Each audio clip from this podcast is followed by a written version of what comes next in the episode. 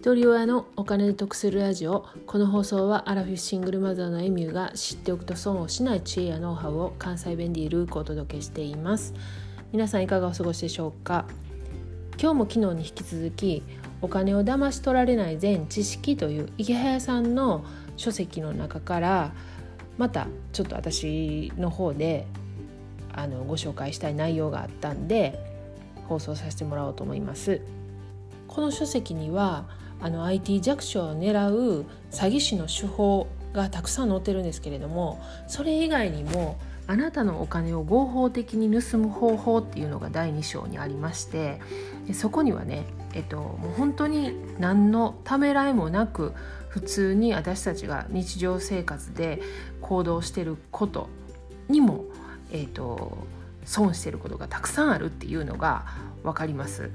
でその中の一つにちょっと私これもこの間から自分自身がどうしようかちょっと悩んでたことが一つあってそのことについてちょっとあの掘り下げてみたいなと思うんですけれども子どものための学資保険それも損ですよっていうことが書かれてるんですよね。で今私自身が、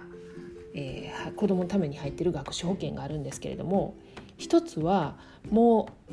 満期が近いんですね。だからこれに関してはもうどうすることもできない。最後までかけ続けるつもりなんですけれどももう一つはあの下の子のための学資保険なんでまだ、えーと、かけていかないといけない。年数が残ってるんですね。でそれについてちょっと合わせて考えてみたいなって思うんですけれども書籍に書かれているのは貯蓄型保険の一種である学資保険ももちろん情報弱者向けの金融商品です。おすすめできない理由は貯蓄型保険と同様に利回りが非常に低い点にあります。確かにあの本当に利回りめちゃくちゃ低いです。でもちろんそのかけてる金額とかにもよるんですけれども内容にもよると思うんですけれども例えば私がかけているあの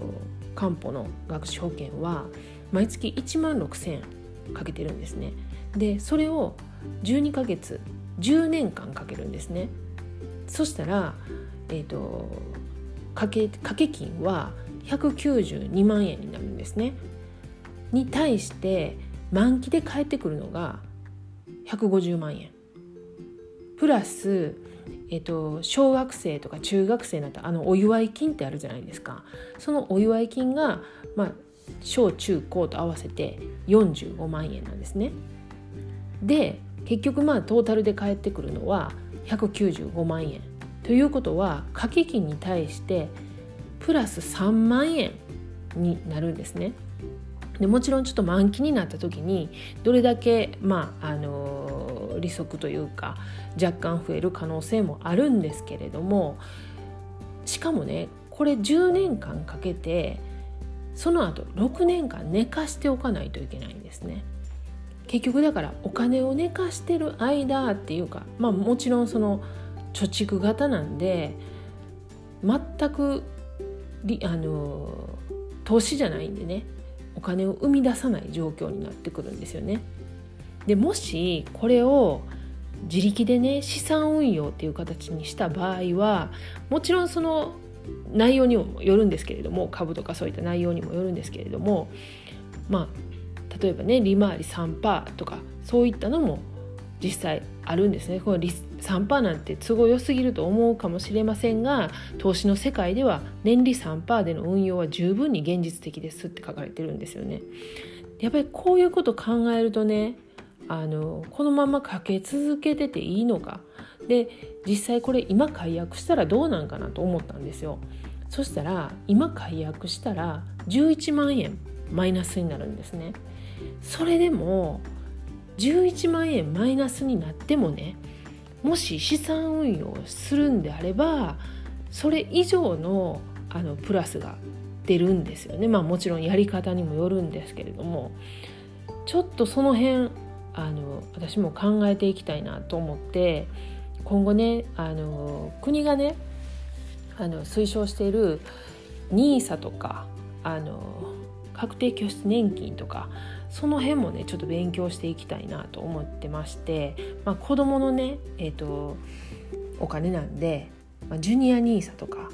になってくるとあの税金もね、えーと、2023年までかな免除されてかからないことになってるんです。通常の投資であればあの利確あの利益に対して20%の税金がかかってくるんですけどこのジュニア NISA は2023年までに入っておくとその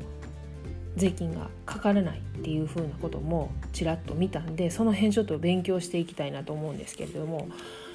まあもうちょっとこの本は目からうろこのことばかり書いてて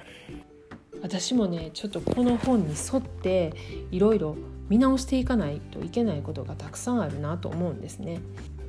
この著者の池早さんなんですけれどもこの書籍の前にもたくさん本出されてましてで池早流資産運用術っていう書籍を私最初に読ませてもらってねそこでいろんなそのお金のことについて私も目が覚めたというか考えさせられたんですね。その書籍が今 Kindle だと無料で読めますんでまた概要欄にリンク貼っておきます。このお金を騙し取られない全知識という書籍を読んでねさらにあの池谷さんのに対する信頼残高が、まあ、増えてるんですけれどもあの今日のねご説明したあの学資保険についてもどうしていくかとかあのジュニア NISA の話とか引き続きちょっとあの